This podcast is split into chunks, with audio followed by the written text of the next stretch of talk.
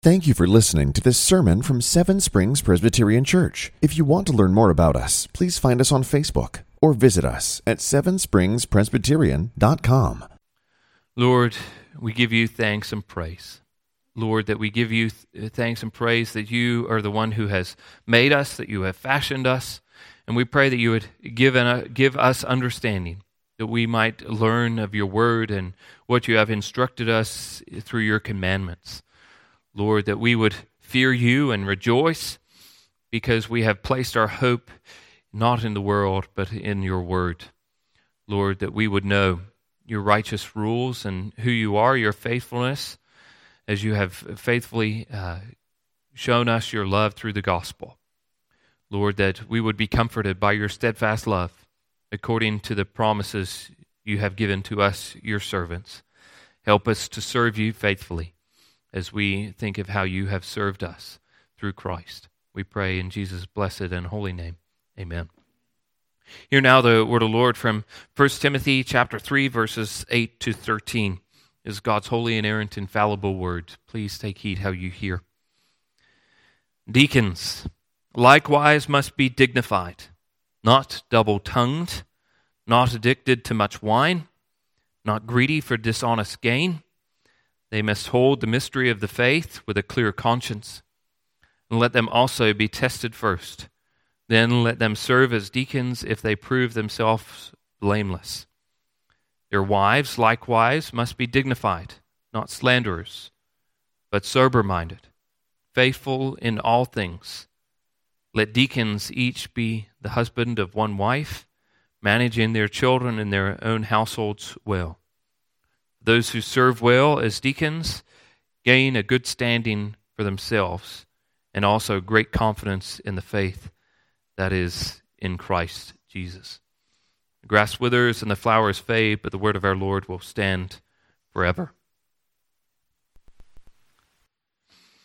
As we continue in this short little survey of these selective passages on deacons and the diaconate, particularly as we consider where we are in this the stage of our life as a church, as we're about to enter that prayerful season of considering who might uh, be nominated who you as the congregation might nominate as that of a deacon.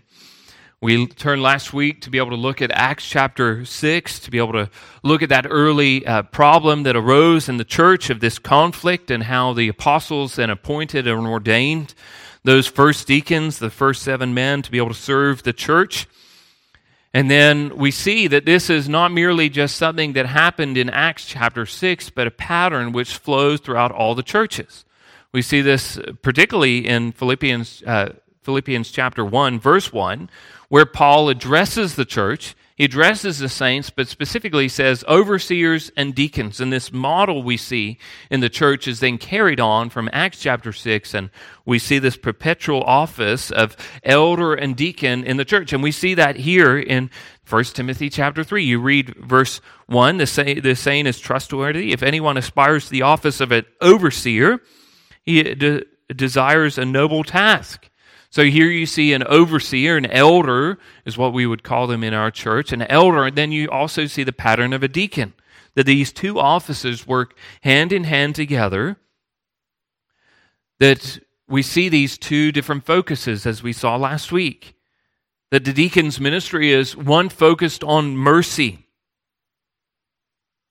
so, this week, we're going to look at this passage in particular about what then makes someone qualified to be a deacon.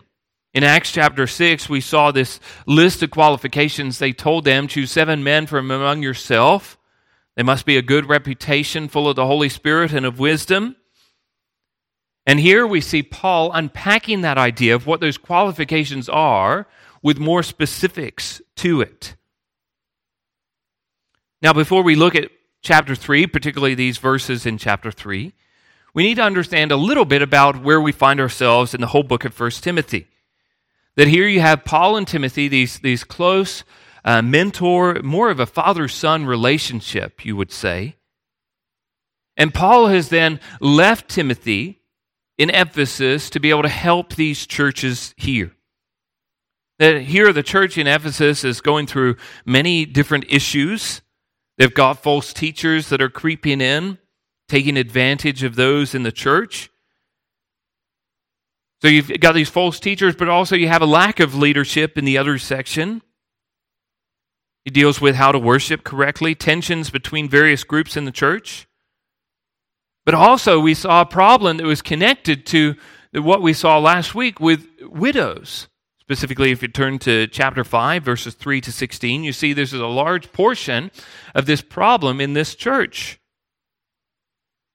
So here he's, he's trying to exhort Timothy of how to be able to step into this church, how to be able to help them. One of the things that he helps them to be able to do is, well, you don't have good leaders, you got false teachers coming in. So what are you looking for in elders and deacons to be able to help the church?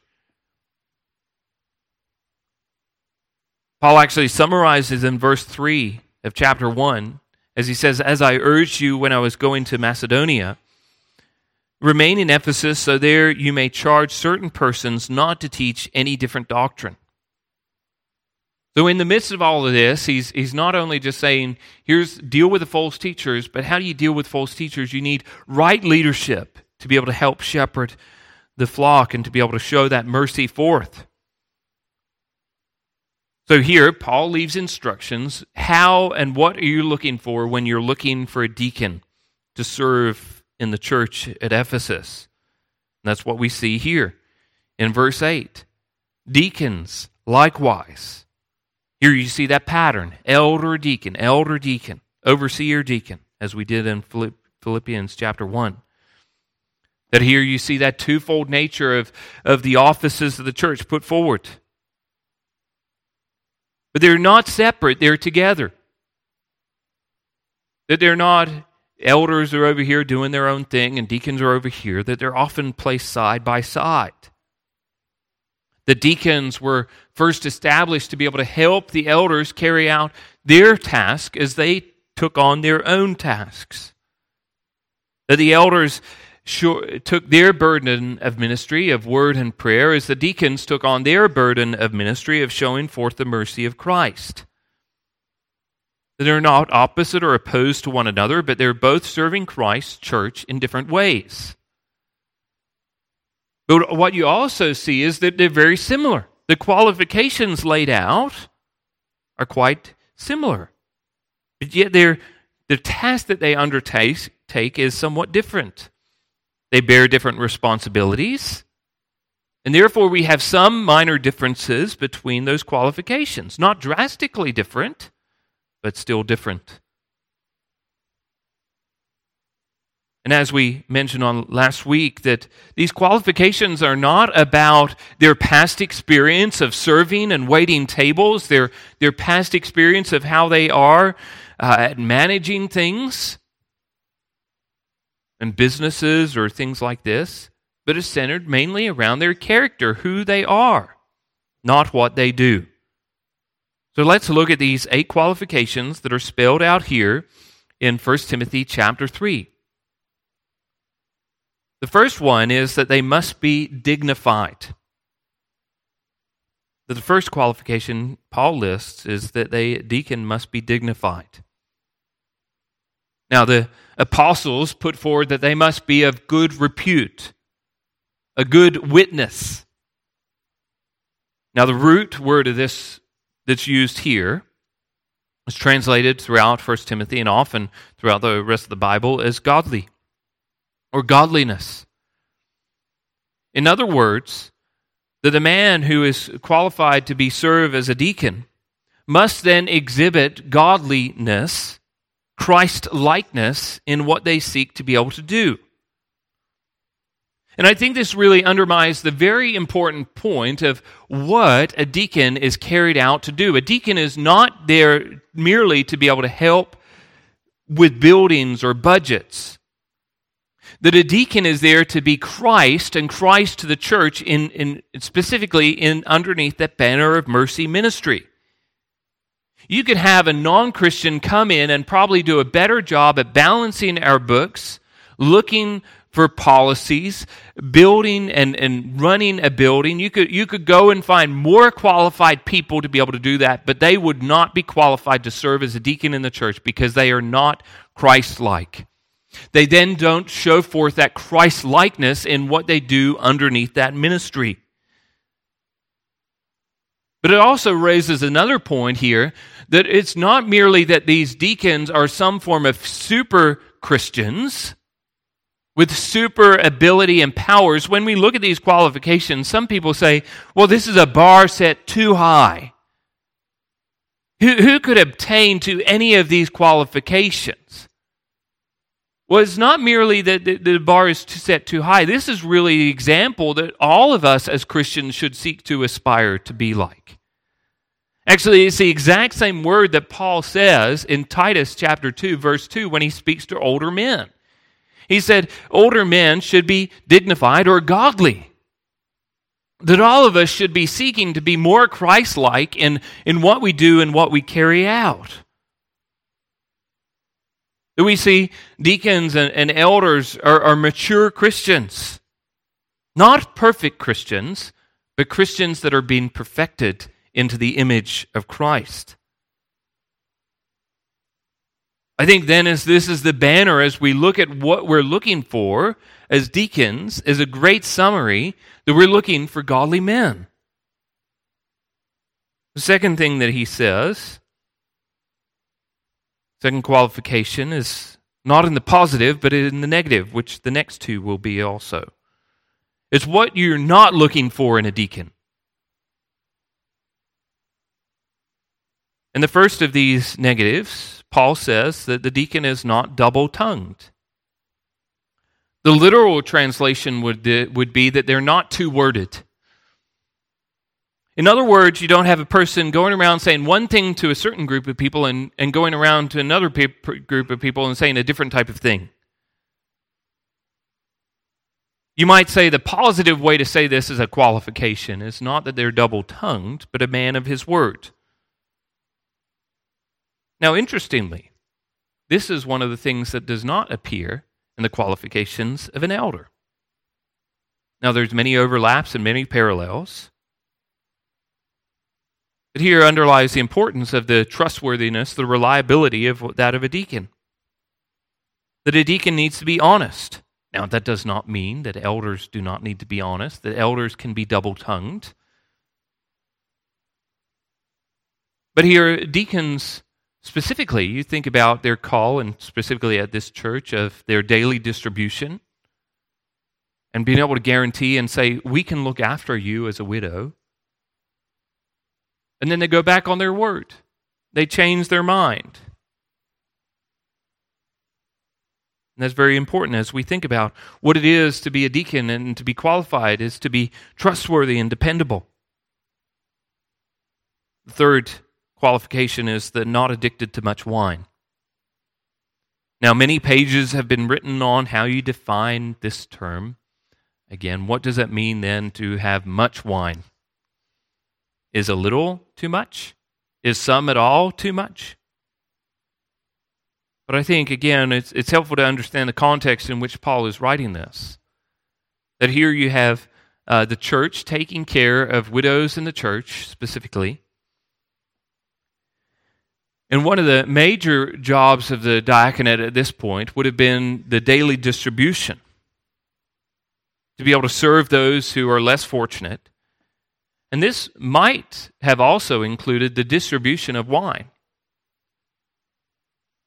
Here you think about uh, a, a, world where, you know, trying to uh, pass on clean water in a, in a context of the church would have been quite difficult. And um, most likely could have got people sick. But here, if you had a man who had previously had been addicted to much wine and had this uh, iris, uh, unable to control themselves with these past sin struggles, then why would you want to place them in that position of, of temptation? But then we can't then just say, well, that doesn't matter today. We don't do that in our church with daily distribution of distri- distributing wine. But I think it's still an important factor of the qualifications of elder and deacon. Most importantly, what we see is that at the end of Paul's instructions to the elders he says, Moreover, he must be well thought of by outsiders, so that he may not fall into disgrace, into the snare of the devil. But here I think you see another important principle of what a deacon is. If a deacon carries out uh, the responsibilities of Christ and, and seeks to be able to model Christ to others, then a failure of an elder or deacon takes on that responsibility where they're representing Christ in the wrong light. I mean, I think this is uh, quite true. It doesn't take long to be able to see that uh, in headlines, doesn't matter where you are, what denominations, the pastors often fall into the temptations and snares of the devil. And what that does to the reputation of the church, locally and, and globally, nationally, is quite horrendous. They're a sinner. They're a sinner in the sight of God. No one denies that. But yet they, they carry a, a, weight and a responsibility where they seek to be able to speak the words of Christ for elders and, and, and, and to be able to show the hands of Christ. And then when they fall, then there's a great danger. You also see that in number four, the fourth qualification not greedy for dishonest gain.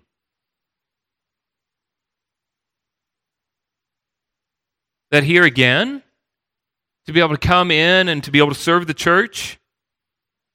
Here, deacons are being stewards of the resources that are given to the church to be able to distribute them out. And if they thought, well, my aunt is a widow, well, I'm going to look after her more than the others. Well, that, that defines the purpose of what the problem was in the first place of where the original deacons came from that they were looking to be able to gain themselves. And that's exactly what the Pharisees did, right? They took from those who were less fortunate to build themselves up. But you see also how these not qualifications are related to that first qualification, qualifications that they should be respectable or godly. Their character flows through how they interact with the people, world, even how they relate to their own body. But also, a deacon is one who serves. How can you be a selfish servant? There is no such thing as a selfish servant.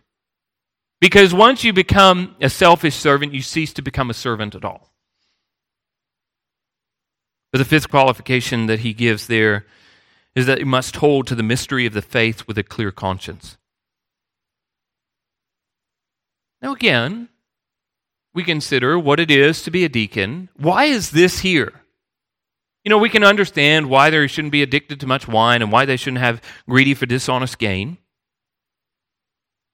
But here, the importance of the foundation of faith it is in the qualification of a deacon. Again, that, that example before of that, that person who has years of experience of balancing checkbooks, looking after church buildings,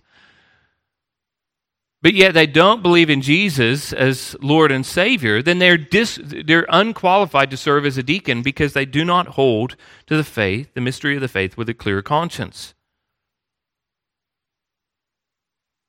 You might rephrase this to say that not only they should not be double tongued, they should be a man of their word, but they should also be a man of God's word.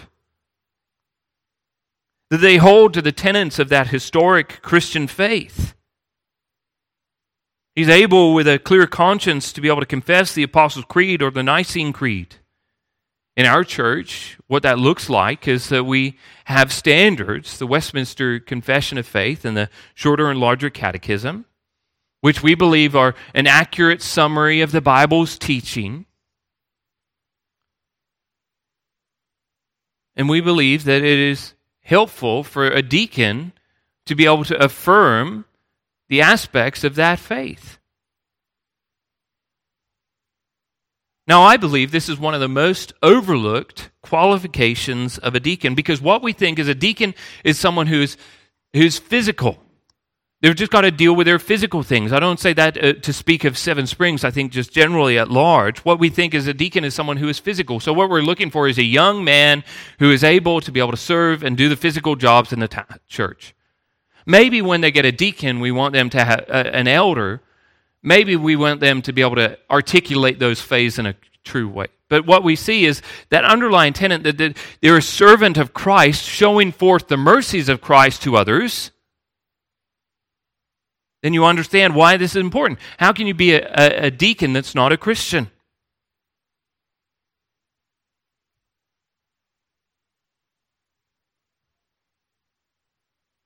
We need deacons who are willing to show mercy to others as they have received mercy from Christ. But also, deacons are not merely just looking after people's physical beings. That there comes an aspect where there's deacons who serve will have to care also for the souls of those in which they feed their stomachs. There might be a time when a deacon needs to come alongside someone, help them with food, but also pray with them. Point them to Christ. You see that example of in Acts. The two deacons that are listed there in, in, in, uh, in chapter 7 and chapter 8 Stephen and Philip. They're deacons. And what do they do? They're able to open the word to be able to point people to Christ. The sixth qualification there is let them be tested first, and then let them serve as deacons if they prove themselves blameless. And here Paul explains that there should be a, a time and an avenue of, of being tested. Now, as we said last week, Paul later would remind Timothy do not be hasty in the laying on of hands uh, people don't rush in to be able to ordain someone to the office of deacon or elder. That we see ordination as a process. We often think about ordination as that moment when we lay hands on someone and say, Now you are called to that office of elder or deacon. Now, to some extent, that, that moment in time is true. There was a time when I wasn't ordained and then I was ordained. But the process leading to that ordination was one of trials and tests that, that others might be observing and saying, Do we see these qualifications and traits of these people, these, these qualifications we see of biblical qualifications, that he is exhibiting these, that he is ready to be ordained?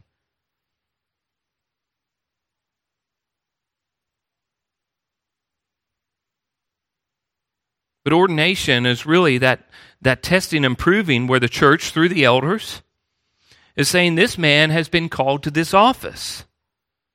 But it also lays out something very important that once a man is ordained to an office, he is ordained unto life. There's avenues for people to be um, dismissed or disposed um, of, of such an office. But that this is not merely just, I'm willing to serve for a week. It's a lifelong calling of what you are ordained to be able to do. So, why then would we rush in to ordain someone? And then finally, when they get ordained, they say, eh, This isn't for me. I was wrong. We would be better to wait and have less deacons or less elders. But those who are, we're sure of that calling. The seventh qualification here is be a husband of one wife. Now, again, this is again one of those different interpretations. Generally, just to sum it up, there's two general uh, sides that people come up with. The first, that if a deacon candidate uh, can only ever have had one wife. Now, this would then rule out someone who has been divorced and who has been remarried. However, the second view, and probably more common now, is that a deacon candidate can only have one wife at a time.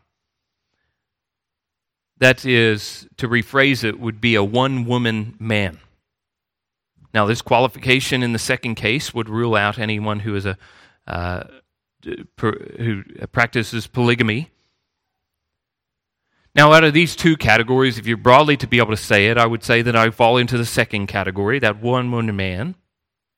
However, I think when you place it in that, that broad categories, I think it is somewhat unhelpful to merely just say anyone who has been divorced is then qualified to be able to carry on and remarried.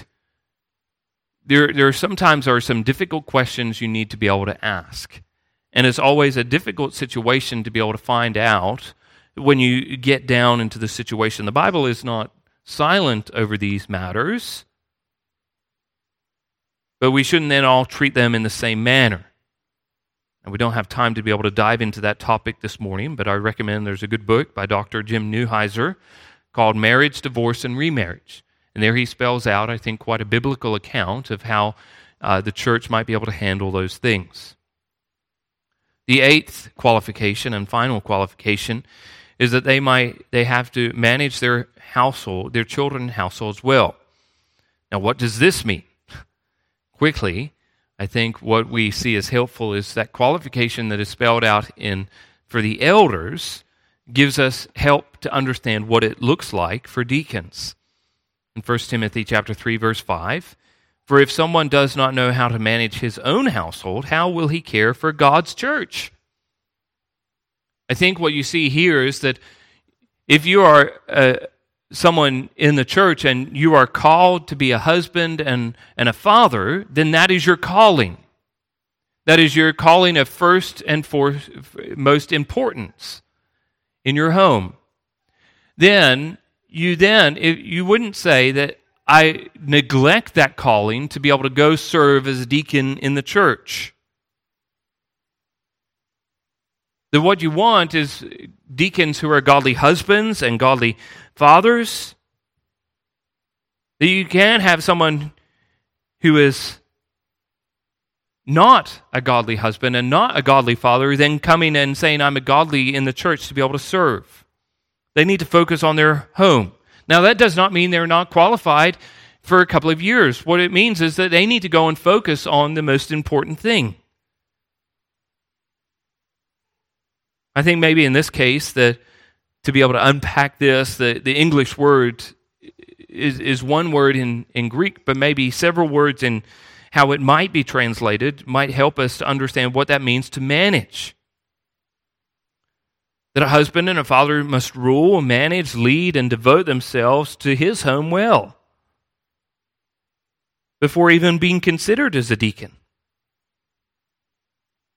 And again, this example is not found in the world's definition of those terms, but Christ's example. That here he's called to be able to serve the church, but first he must serve his wife, love his wife as Christ loved the church. He must love his children and teach and instruct his children first. Again, I think eh, once you see these eight qualifications, you see those unpacking of what it is to have those Apostles' three qualifications. Really, a summary of all of these together. Choose seven men from among yourselves of good repute, full of the Spirit, full of wisdom.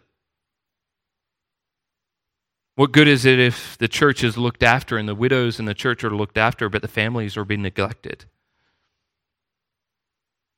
And this is one of Paul's points in chapter 5 that the church merely shouldn't just have deacons, but have godly homes. And that will help the church, that it doesn't then put a burden on the church. Now, you might have noticed in this time I listed eight qualifications of deacons. But I did not touch on verse 11. And the reason is that this is one which requires quite a length of time to be able to discuss. The, this question arises from this verse. Mainly, can a woman serve as a deacon? Now, just briefly, the PCA stance is that only biblically qualified men are able to stand, serve as the office of deacon. And what we will do is in our Sunday school hour is we're going to try and unpack how we come to that conclusion, but also how others who also believe the Bible might come to a different conclusion as well. So I'd encourage you to uh, stay with us for our Sunday school if that uh, question intrigues you. But Paul then finishes here that they, those who serve well as deacons, gain a good standing for themselves and also great confidence in the faith that is in Jesus Christ Jesus. That here we understand that that a deacon is one an office of service. Ultimately, in, in Greek, this actually reads quite interesting, you might say. He says, For those who deacon well as deacons, or serve well as servants, they gain a good standing for themselves. Brian Chapell worded this well by saying, The deacons who have served well will get a twofold reward before men and before God. As to the first, those who have served well gain an excellent standing before the people they serve. They will have respect of, and of influence with the congregation.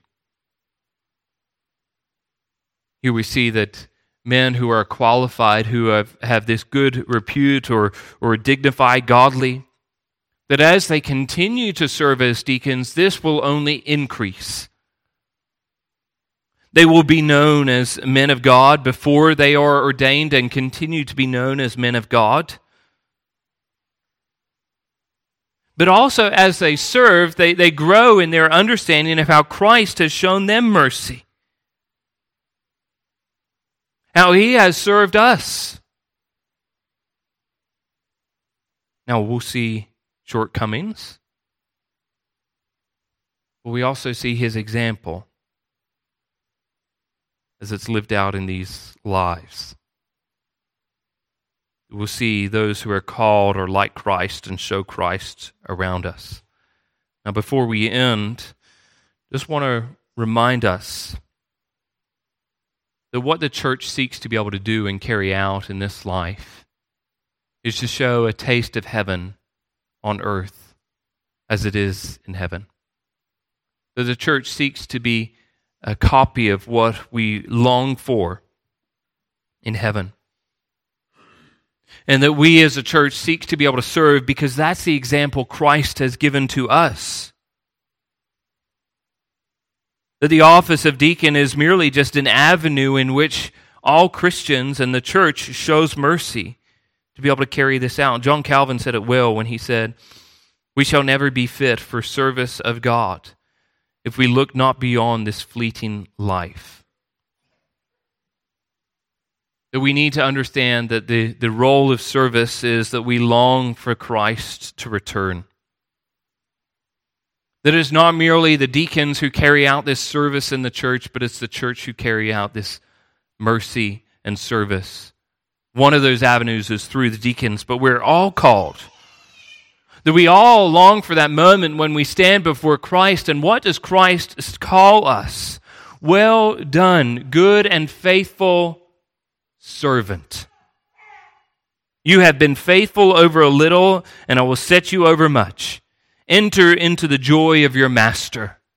That all of us seek to be able to be called servants in that day. We seek to be able to serve Christ and as we consider those in our church who might be qualified to serve as deacon, but also let us consider how we are all called to be able to serve Christ and serve others as Christ has served us. That we would long to be called that good and faithful servant. Let's go to Lord in prayer. O gracious and most merciful Father, we give you thanks and praise that Christ has come to be able to serve us to give his life as a ransom for many.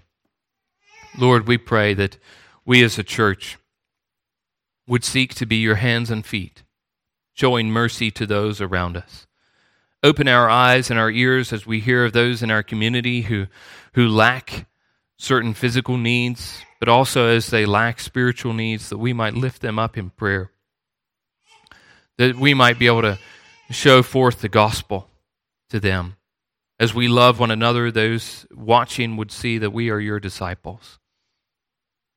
Lord, let us show forth this mercy which you have shown to us, we pray in Jesus' name. Amen. Thank you for listening to this sermon from Seven Springs Presbyterian Church. If you want to learn more about us, please find us on Facebook or visit us at sevenspringspresbyterian.com. Seven Springs Presbyterian Church began in 1874 and is a congregation of the Presbyterian Church in America located in Glade Spring, Virginia. Please join us for worship on Sunday at 10 a.m. and 6 p.m. For His glory and His gospel.